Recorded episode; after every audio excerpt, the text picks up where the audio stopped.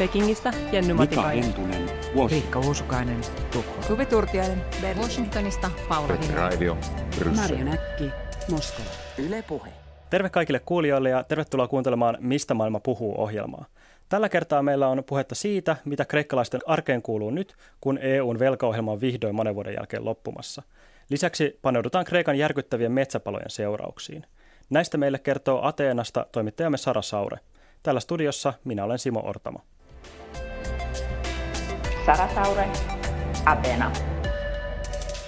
Hei Sara, mitä sinne kuuluu? No terve terve, kiitoksia, ihan hyvä kuuluu. Ilmeisesti myös Kreikalle kuuluu siinä mielessä ehkä positiivisiakin asioita, että heidän velkaohjelmansa loppuu 20. elokuuta, eli heidän pitäisi nyt pärjätä Kreikan omillaan ilman EU-maiden ja kansainvälisten luoton, luotonantajien hätälainoja. Miltä sinusta tuntuu, luottavatko kreikkalaiset nyt siihen, että talous ja heidän arkensa vähitellen alkaa normalisoitua tässä monen vuoden kriisin jälkeen? Mä sanoisin, että paljon on epävarmuutta vielä ilmassa, koska tämä on ollut kreikkalaisille tosiaan pitkä taival. Oikeastaan melkein kymmenen vuotta tässä on kärvistelty, sillä vaikeudet alkoi näkyä eh, jo ennen kuin ensimmäinen hätäpaketti myönnettiin vuonna 2010. Joten ihmiset on syystäkin vielä epäluuloisia lainaohjelman päättymisen suhteen. Ja varsinkin kun tiedetään, että tukipaketeista irtautuneita muita maita, niin kuin Irlanti ja Portugali, niin näitä on seurattu hätäohjelmien jälkeenkin. Eli monet kreikkalaiset tavallaan kokee nyt, että tämä Kreikan jatkoseuranta tarkoittaa vähän kuin jo neljättä lainaohjelmaa, mutta nyt vaan ilman niitä tähänastisia lainaeriä. Kerrotaan vielä nopeasti, eli, eli velkaohjelmassahan tosiaan on kyse siitä, että Kreikan syvän talouskriisin jälkeen annettiin yhteensä 250 miljardia euroa lainaa EUlta ja sen kumppaneilta, ja Kreikka vissiin maksaa näitä siis 2070-luvulle asti, eikö, eikö juuri suunnilleen näin tämä kuvio mene? Joo, kyllä. Tässähän on myös se, että kun lainaohjelma nyt loppuu, niin Kreikan täytyy myös pystyä itse itsensä rahoittamaan markkinoilta. Mutta näihin molempiin kohtiin Kreikka on saanut helpotusta niin, että maalle myönnetystä viimeisestä lainaerästä Kreikka voi laittaa osan niin sanottuun turvarahastoon niin, että Kreikan ei tarvikaan hakea nyt vielä ainakaan seuraavaan kahteen vuoteen itse markkinarahoitusta. Ja sitten toisekseen Kreikalle sovittiin nyt kesäkuussa sellaiset lisävelkahelpotukset, että tosiaan lainojen takaisinmaksua lykättiin niin, että, että ne viimeiset lainat tulee siellä 2070-luvulla maksuun. Ja, ja sitten jos siirrytään tästä sitten taas kreikkalaisten elämään, eli, eli sehän tietenkin tämä lainaohjelman mukana tuli todella ankaria vaatimuksia siitä, että Kreikka joutuu leikkaamaan niin kuin julkisia menojaan ja joutuu pitämään nyt budjettinsa tosiaan ylijäämäisenä kymmeniä vuosia, niin mi, miltä se on näyttänyt sitten niin kuin ihan tavallisten kreikkalaisten näkökulmasta, että onko, onko ihmiset toiveikkaita vai pelokkaita? No joo, tietysti jos nyt juuri kyselee ihmisten tunnelmia, niin saa ehkä hiukan harhavaikutelman paremmista fiiliksistä. Ja se selittyy tietenkin sillä, että on kesä ja kreikkalaisten suosituin lomakuukausi käynnissä. Se on aika kumma, miten, miten tuo meri ja uiminen antaa kreikkalaisille potkua. Mutta joo, mä oon tosiaan kysellyt monilta kreikkalaisilta viime aikoina, kuinka optimistisena he tulevaisuutensa näkevät. Toisilta kuulee varovaisia arvioita siitä, että helpotusta arjessa näkyy ehkä tuollaisen kymmenen vuoden kuluttua. Mutta sitten ne pessimistiset ei näe valoa edes silloinkaan. Mutta ehkä se, mikä on jonkinlainen parannus aiempiin vuosiin, on, että talouskriisiä ei enää veivata ihmisten välisissä keskusteluissa ehdottomana ykkösaiheena niin kuin aina ennen. Joo, voin, voin kuvitella, että tässä vuos, vuosien varrella kreikkalaisista on tullut aikamoisia talousosaajia. Kaikki joutuu tietämään, että mikä on yli, ylijäämä ja mikä on, mikä on mikäkin. Näin voi sanoa. Voidaankin soittaa tässä itse asiassa tähän väliin yksi haastattelupätkänen, minkä juttelit naispuolisen pienyrittäjän kanssa. Kerro hänestä vähän lisää. Mitä hän tässä sanoo? Η, η φορολογία των επαγγελματιών είναι 29%. Δεν έχουμε αφορολόγητο και πρέπει να πληρώνουμε το κέρδος μας διπλό προκαταβολικά. Όλο αυτό είναι εγκληματικό για τις επιχειρήσεις. Εμείς χρωστάμε και στις τράπεζες και στο κράτος. Tuossa tosiaan atenalainen pienyrittäjä Katerina Triantafillu kertoi arjen kamppailustaan erittäin kovien verojen ja lisämaksujen keskellä. Eli hän siinä tuskaili, että heillä on 29 prosenttia yritysverotusta ja että verotonta ansiotulorajaa ei yrittäjillä tunneta. Ja myöskin se haaste, että he joutuu maksamaan vuoden tuoton aina kaksinkertaisesti jo ennakkoverona. Ja tätä kaikkea Triantafilu pitää suorastaan rikollisena pienyrittäjiä kohtaan.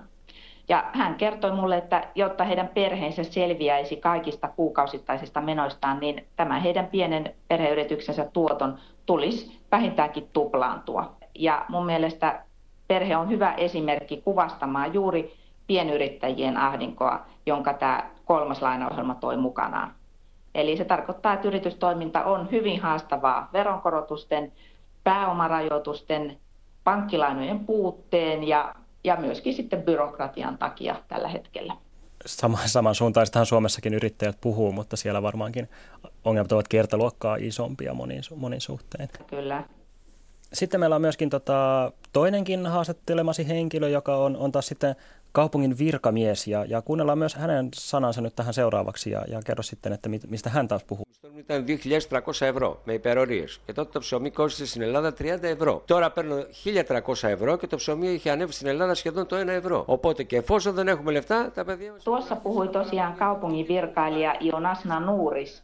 Hän on kaupungilla, Atenan kaupungilla esimiesasemassa ja hänellä on neljä maisterin tutkintoa. Ja hän kertoi, että hänellä on nelihenkinen perhe ja ennen lainaohjelmia hänen palkkansa oli ylityöllisineen 2300 euroa. Ja leipä maksoi tuolloin Kreikassa 30 senttiä. Nyt lainaohjelmien jälkeen hän saa 1300 euroa palkkaa ja leipä maksaa Kreikassa melkein euron. Niinpä tässä kyseisessä perheessä, kun rahat on vähissä, niin lapsiltakin kuulee kuulemaan aina välillä purnausta vanhemmille siitä, että isi, taasko meillä on ruokana linssikeittoa, aina vaan tätä samaa linssikeittoa. Eli tämä on mun mielestä hyvä vertaus osoittamaan paitsi kreikkalaisten virkamiesten kokemia palkanalennuksia, mutta myös yleisen hintatason nousua Kreikassa. Ja Eurostatin viime vuoden tilasto kertookin, että yksi viidestä kreikkalaisesta ei kykene kattamaan edes välttämättömiä menojaan. Ja se, mitä tuo äsken äänessä ollut kaupunginvirkailija mulle myös kertoi, on, että heidän perheensä asumiskulut, eli vuokra, sähkö ja niin edelleen, niin nämä ovat myös hurjat. Ja tämäkin tieto stemmaa Eurostatin tilastoon, jonka mukaan Kreikka on EU:ssa ylivoimaisella kärkisijalla korkeiden asumiskulujen suhteen. Ja tämä johtuu siitä esimerkiksi, että kiinteistöverotus on Kreikassa kova. Hur, hurjalta kyllä kuulostaa ja, ja voin kyllä ymmärrän kyllä tuon linssikeittoon kyllästymisen, itsekin sitä syön, mutta ei sitä kyllä joka päivä jaksaisi. Ei sitä joka päivä jaksa. Mitä sitten nyt, kun, kun kuitenkin velkaohjelma loppuu ja, ja Kreikan hallitus on ilmeisesti jo luvannut jonkinlaisia helpotuksia nyt sitten arkeen. Siellähän on tosiaan vasemmistolainen Syriza-puolue ollut vallassa vuodesta 2015. No nyt tosiaan, kun tämä viimeinen lainaohjelma loppuu, niin hallitus on siinä asemassa, että se voi ryhtyä maalailemaan jonkinlaisia parannuksia ihmisten arkeen. Eli tässä kreikkalaiset on saaneet kuulla esimerkiksi verokevennyksistä ensi vuodelle ja asteittaisesta minimipalkan korotuksesta – Eh, sitten juuri äskettäin kuulin esimerkiksi uutisissa tiedon siitä, että kaikkien köyhyysrajan alapuolella elävien perheiden lapset pääsee tulevana lukukautena ilmaiseksi kunnallisiin päiväkoteihin. Eli, eli jonkinlaisia engähdyksiä kreikkalaisilla on tässä näköpiirissä, mutta onko ne sitten riittäviä niin, että arki alkaisi ihan oikeasti helpottua, eh, niin, niin se jää kyllä nyt nähtäväksi. Ottaen huomioon, kuinka hurjat leikkaukset on ollut aikaisemmin, niin aika paljon joutuu takaisinpäin ihmisille antamaan, jotta päästään. Kyllä. Siirrytään käymään läpi hiukan, että mi, ke, mihin kaikkiin tai keihin konkreettisesti niin kuin nämä, tämä tilanne on iskenyt kaikkein pahimmin. Ja ymmärsin, että ä, eläkeläiset on ehkä semmoinen kansaryhmä, joka on aika pahasti jäänyt tämän talouskriisin alle tai uhriksi. Joo, tai nimenomaan siis pienempi tuloiset eläkeläiset. Eläkkeitähän on saksittu tosiaan kolme lainapaketin aikana kaiken aikaa lisää ja lisää. Ja valitettavasti tässä saksimisessa ei ole ollut useinkaan oikeudenmukaisuutta. Se on ollut toki aivan oikein, että niiltä kreikkalaisilta, jotka nauttivat aiemmin useampaa hulppeaa eläkettä, niin heiltä on eläkkeitä leikattu. Mutta, mutta sitä täällä vanhukset ei vaan oikein ymmärrä, että miksi kriisin maksumiehiksi on joutuneet myös ne pienempituloiset eläkeläiset. Ja mulla on tässä hyvä esimerkki ihan vieressäni naapurissa asuva eläkeläisherra, jolla on ihan kerta kaikkiaan vaikeuksia selvitä arjestaan 570 euron eläkkeellä, jolla pitäisi maksaa kuukausittain vuokra, sähkö, puhelinlasku ja myös sitten tietenkin lääke, kustannukset ja ruokamenot. Ja hänen eläkkeensä oli ennen kriisiä 960 euroa. Niin hän kertoi, että hän on todella suuressa ahdingossa, eikä, eikä niin kuin voi edes lapsen lapsille nostaa yhtä tikkukaramellia, että niin pahassa tilanteessa ollaan tällä hetkellä. Varsinkin, varsinkin eläkeläisille on nyt pahinta se, että tässä viimeisessä lainaohjelmassa on sovittu, että Kreikka tekisi vielä lisää eläkeleikkauksia ensi vuonna, vaikka lainaohjelma on jo päättynyt. Uh. No entä sitten työlliset? Siellähän oli todella kova työttömyys talouskriisin aikaan. Katsoin tilastoista, että 2013 28 prosenttia työllisistä oli työttöminä. Tosiaan työllisyystilanne on maassa yhä surullinen, vaikka ne luvut onkin tulleet alaspäin sitten pahimpien vuosien. Mutta edelleenkin Kreikka johtaa EU-ssa työttömyystasollaan. Eli tällä hetkellä nuo yleinen työttömyysluku on siinä 20 prosentissa ja nuorilla alle 25-vuotiailla työtä etsivillä 42 prosenttia. Ja sehän on aivan valtava, valtava luku tämä. Ja mitä tulee sitten tarjolla oleviin työpaikkoihin, niin yli puolet on pätkätöitä tällä hetkellä. Ja kaikki tutkinnon omaavatkin paiskivat pätkätöitä kahviloissa onnettomalla palkalla.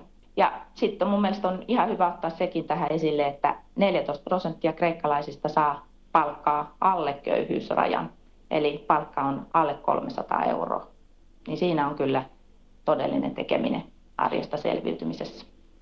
No kyllä varmasti 300 euroa, vaikka hintataso on alempi, niin on Euroopassa kyllä todella vähän.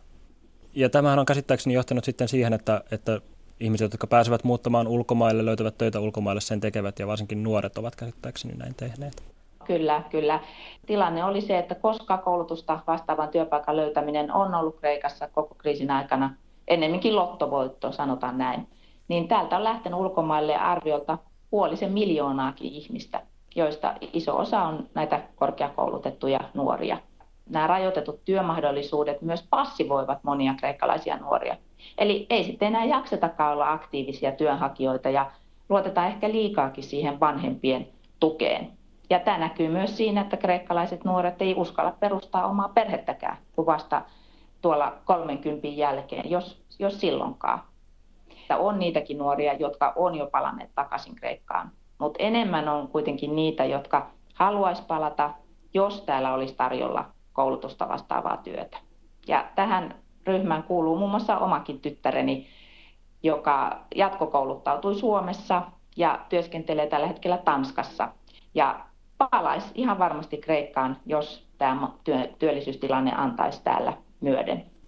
Joo, toivotaan, että se jossain vaiheessa vähän helpottaa. Mainitsit, että nuoret ovat passivoituneet. Vaikuttaako tämä myös siihen, että miten he sitten ottavat vastaan näitä ikäviä uutisia? Kreikkalaisethan oli todella kovia mielensoittajia. Se nähtiin muutama vuosi sitten, kun uutisissa nähtiin valtavia mielenosoituksia Mm-mm. nimenomaan näitä, näitä talouskurileikkauksia ja, ja velkaohjelmia vastaan. Niin jaksavatko he enää nousta sitten barrikaadeille entiseen tapaan? No eivät. Siinähän se onkin, että näiden miekkareiden osallistujamäärät on vähentyneet ja siinä näkee oikeastaan tämän kreikkalaisten yleisen turtumisen nyt parina viimeisenä vuotena. Eli just se, mitä äsken sanoit, jos muistellaan niitä 2010-luvun alun mielenosoituksia, jotka saattoi Atenassa olla osallistujamäärät yli sadassa tuhannessa, niin onhan niissä suuri ero näihin, näihin viime aikojen joukkokokoontumisiin. Miten Kreikassa, kun taloushan nyt kasvaa pitkästä aikaa, puolitoista prosenttia suunnilleen viime vuonna, niin näkyykö katukuvassa yhtään sitä merkkejä sitten siitä, että vihdoin alkaisi elpyä talous?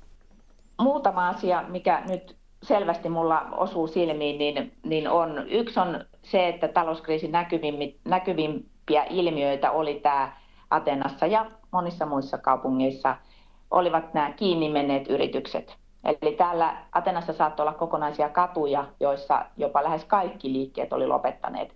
Nyt tilanne on selvästi parantunut monilla alueilla. No sitten toinen talouskriisissä näkynyt ilmiö oli eh, kaupunkilaisten eri lähiöihin perustamat eh, tämmöiset eh, solidaarikeskukset.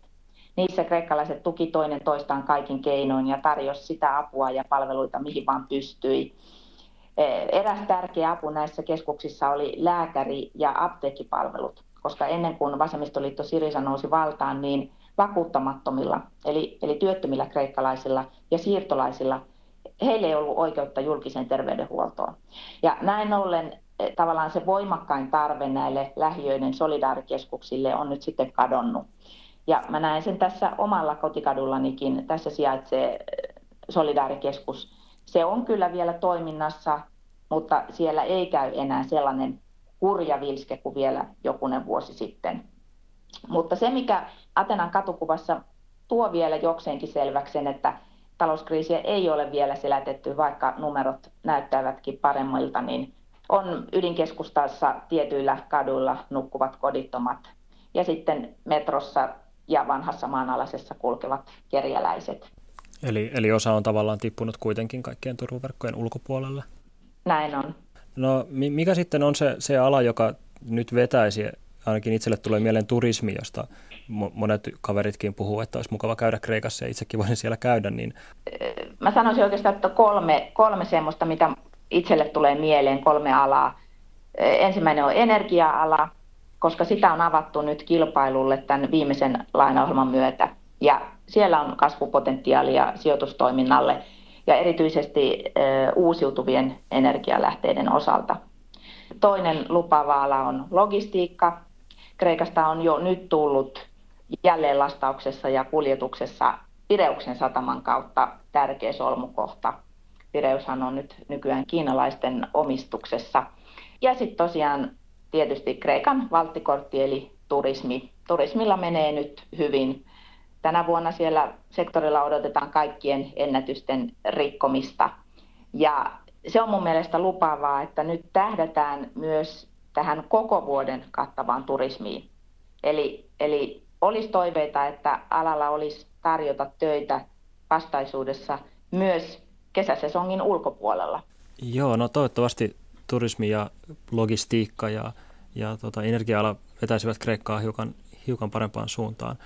Kiitos tästä pätkästä. Jatketaan seuraavaksi näihin, noilla Kreikan maastopaloilla, jotka olivat todella hurjat tuossa pari viikkoa sitten. Sara Saure, Atena. Eli Kreikassahan oli todella tuhoisia maastopaloja pari viikkoa sitten ja ö, käsitin, että vaikutukset tuntuvat siellä yhä. Mitä siellä oikeastaan siis tapahtui? Atenan itä- ja länsipuolella syttyi tosiaan heinäkuun lopulla yhden päivän aikana monia samanaikaisia maastopaloja. Ja tuona päivänä sääolot oli paloille erittäin suotuisat, eli oli helle, kuivuus ja poikkeuksellisen voimakas tuuli. Ja nämä palot pääsi sitten etenemään räjähdyksenomaisesti asutuille alueille. Ja Atenan itäpuolella tämä tapahtui sellaisella ranta-alueella, jolla on paljon säännöstelemätöntä rakentamista pinjapuu-metsikön seassa. Näin ollen viranomaiset ei sitten ehtineet auttaa asukkaita oikeastaan millään lailla. Alueelle ei ollut laadittu minkäänlaista evakuointisuunnitelmaa, niin että iso osa asukkaista jäi sitten lähelle talojaan loukkoon. Ja vain vajassa kahdessa tunnissa tämä palo tappoi kymmenittäin ihmisiä ja uhriluku on tästä päivä päivältä nyt jo noussut yli 90. Pahoin loukkaantuneita on menehtynyt sairaalahoidossa. Hurjaa. Sä kävit itse Matin kylässä, jossa tämä kaikkein tuhoisin tragedia tapahtui. Miltä siellä näytti? Kyllä se, kyllä se lohdutonta katseltavaa ja kuunneltavaa oli. Monet ihmiset ja lapset, niin he olivat siellä vielä ihan selvästi täydessä shokkitilassa. Alue oli pahoin, pahoin palannut. Mä näin lukemattomia asuintaloja, jotka oli tuhoutuneet ihan täysin. Ihmiset olivat menettäneet kaiken, heille ei ollut jäänyt mitään muuta kuin sortsit päälle.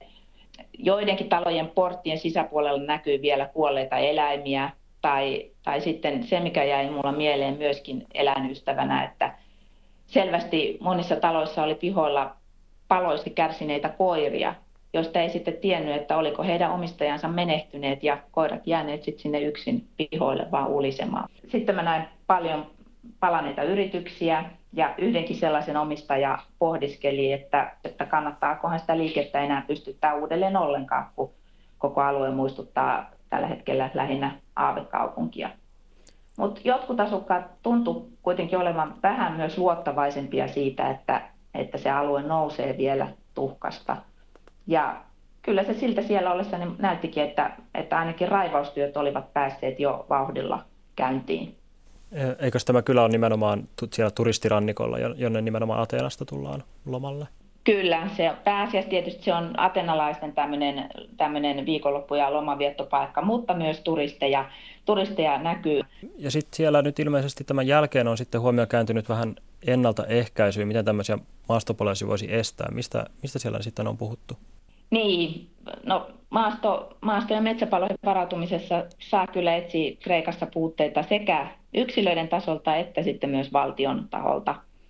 Se valtion ehkä perustavanlaatuinen ongelma on ollut siinä, että, että tähän Kreikan rakenteelliseen haavoittuvuuteen ei osata perehtyä etukäteen. Eli että erilaisia tekijöitä, niin kuin nyt vaikka maaperää tai asutusta, rakennuskaavoitusta, tieverkkoja tai tai tulenarkaa materiaalia, niin, niin näihin tulisi perehtyä ennen luonnonkatastrofeja. Toki talouskriisikin on tuonut omat vaikeutensa esimerkiksi siinä, että palolaitoksen kalustossa on puutteita tai sitten, että lisähenkilöstön palkkaus on vaikeaa.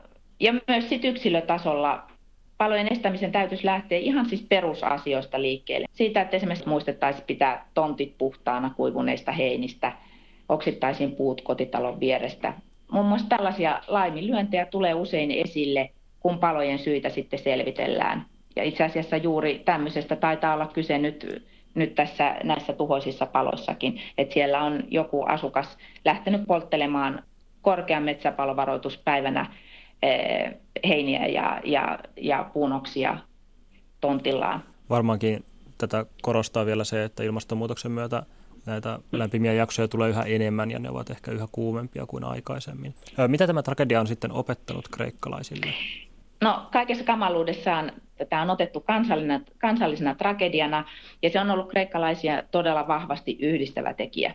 Ja se on näkynyt nyt ensinnäkin siinä valtavassa vapaaehtoisten tarjoamassa avun määrässä ympäri Kreikkaa tulleena hätäapu- ja materiaalilahjoituksina palo- paloalueella kärsineille Mä itsekin todistin juuri tätä solidaarisuusilmiötä siellä paloalueella. Mä näin, miten tehokkaasti avun jakaminen oli hyvin lyhyessä ajassa koordinoitu ja miten paljon siellä oli nimenomaan nuoria kreikkalaisia auttamassa mukana. Toinen pointti on sitten se, että kreikkalaiset samastuvat uhrien asemaan. Sillä kysehän oli tässä nimenomaan nyt siitä, että tuo pahimmin palannut alue oli pystytetty ilman rakennuskaavaa metsäiselle alueelle, eli kaupunkisuunnittelusta ei ollut tietoakaan. Näin ollen ihmiset eivät siellä pahimman hädän hetkellä paloissa päässeet pelastautumaan, koska se alue on aika lailla sokkeloinen, siellä on kapeat kujat ja nopea pääsy rannalle on hankalaa, kun eri puolilla kyhätty aitauksia ja, ja muureja. Tällaista samanlaista rakentamista kaavoituksen ulkopuolella metsäisille alueille on esimerkiksi täällä Atena ympäröivässä läänissä yli 10 000 hehtaaria. Se, miten tällaiset asutukset on sitten saatu vaan pysymään vuosikymmeniä paikallaan, niin se on tyypillinen esimerkki tätä maata hallineesta hyväveliperiaatteesta. Esimerkiksi juuri tuolla Maatin kaikkein pahimmin palaneella alu, asuinalueella, joka muuten luokitellaan virallisesti metsäalueeksi, niin e, osa rakennuksista on saanut rakennusluvan jo sotilasjuntan aikana. Mitä onko tällä sitten tragedialla ollut, ollut poliittisia seurauksia sitten, jos selvästikin on laiminlyöntejä tapahtunut? Tästä yleisestä ilmapiiristä kertoo nyt se, että pääoppositio on täällä vaatimassa eh, tämän maastopalon onnettoman hoidon takia ennenaikaisia vaaleja tälle syksylle. Ja eh, pääministeri Aleksis Tsipras myönsi, että nämä nyt koetut maastopalot on Sirisan vasemmistohallitukselle ehkä pahimpia tähän astisia takaiskuja koko hallituskaudella. Ja nyt tässä viime päivinä on saaneet jättää jo tehtävänsä palolaitoksen johtaja, poliisiylijohtaja, eh, kansalaisten turvallisuudesta vastaava ministeri, joten kyllä nämä, nämä jo kielivät, kielivät siitä, että kaikki ei todellakaan mennyt eh, maan turvaviranomaisilta oikein maastopalojen hoidossa. Tsipras lupasi, että ongelmiin, kuten juuri tähän säännöstelemättömään rakentamiseen, niin tähän tullaan puuttumaan, vaikka se tietäisi Sirisalle poliittisiakin menetyksiä näin viimeisenä vuonna ennen seuraavia parlamenttivaaleja. Voin kuvitella, että tämäkin jakaa ihmisiä, jos, jos totta kai on, kaikki näkevät tarpeelliseksi, että, että metsäpaloja torjutaan, mutta samalla ihmisten koteja revitään maan tasalle, vaikka ne luvattomia onkin. Joo, mutta juuri tämä, niin, niin kuin mä tuossa äsken sanoin, että tässä on tullut tämä, että kreikkalaiset kuitenkin sisimmissään nyt tajuaa sen, että, että se oman edun tavoittelu, se, se, sen on loputtava jossain vaiheessa ja tilalle on tultava se yle, yleisen hyödyn ajattelu. Sara Saure, Atena. Otetaan tähän lopuksi vielä sinultakin, Sara Saure, teossuositus. Eli suosittele jotain teosta, joka, jos haluaa tutustua lisää Kreikkaan, niin kertoisi jotain, jotain kiinnostavaa nimenomaan Kreikasta. Kun mä silmäilin kirjahyllyäni tuossa yksi päivä, niin sieltä valikoitui käteeni tällainen kreikkalaisen matemaatikon Apostolos Doxiadisin romaani Petros Setä ja Goldbachin hypoteesi. Tämä romaani on ollut aikoinaan kansainvälinen menestys ja se kertoo tällaisen nuoren miehen suhtautumisesta matemaatikko setänsä, eli Petros Setään, joka on uhrannut melkein koko elämänsä todistaakseen Goldbachin hypoteesin. Tämä hypoteesi luokitellaan yhdeksi matematiikan vaikeimmista teoreemoista. Mikä se sitten oikein on? No, Goldbachin hypoteesin mukaan jokainen kahta suurempi parillinen luku voidaan esittää kahden alkuluvun summana. Ja tosiaan tässä kirjassa Petros Setä kuluttaa tämän hypoteesin ratkaisemisessa ison osan elämästään ja pelkää ihan kuollakseen luomisvoimansa heikentyvän, kun hän ei vaan saa hypoteesia ratkaistua. Hän etsii varmuutta siihen, onko hän sittenkin heittänyt koko elämänsä hukkaan todistaakseen sellaista hypoteesia, jota ei lopulta voikaan todistaa. Ja niin näin hänestä tulee epätoivoinen, hän menettää paitsi koko muun elämänsä ja sosiaaliset suhteensa ja huippumatemaatikon uransa, niin myös kiinnostuksensa koko matemati- matematiikkaan. Ja hän sitten erakoituu hoitamaan puutarhaansa ja pelaamaan sakkia Atenan esikaupunkialueella sijaitsevaan kotiinsa. Ja sitä en tietenkään kerro, miten kutkuttavasti tämä tarina sitten päättyy. Mutta sen voin sanoa, että tämä kirja ei ole missään nimessä pelkkä kertomus matematiikasta, vaan se on samalla kertomus kreikkalaisesta perheestä, missä on yksi mustalammas, joka on siis Petrossetä, ja sitten tämä toinen päähenkilö on tosiaan sukuaan tarkkaileva veljenpoika. Ja tämä romaani kuvaa mun mielestä kreikkalaisen perheen lainalaisuutta, joka tarkoittaa, että nuoremmat kunnioittaa suvun vanhempia. Ja näin yrittää aluksi tämä veljenpoikakin, joka ensin vähän sääliikin sitä setäänsä ja sitä, miten koko muu perhe kohtelee häntä.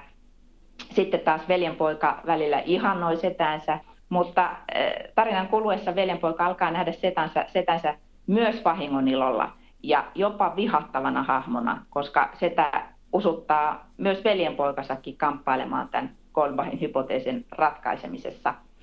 Ja se on mun mielestä romanissa kiva, että se yhdistelee hyvin totta ja tarua. Siinä vilisee maailman kuuluisimpia matemati- matematiikkoja, mutta perustunnelma on kuitenkin kreikkalainen, koska siellä ollaan kreikkalaisen tieteen lähteillä.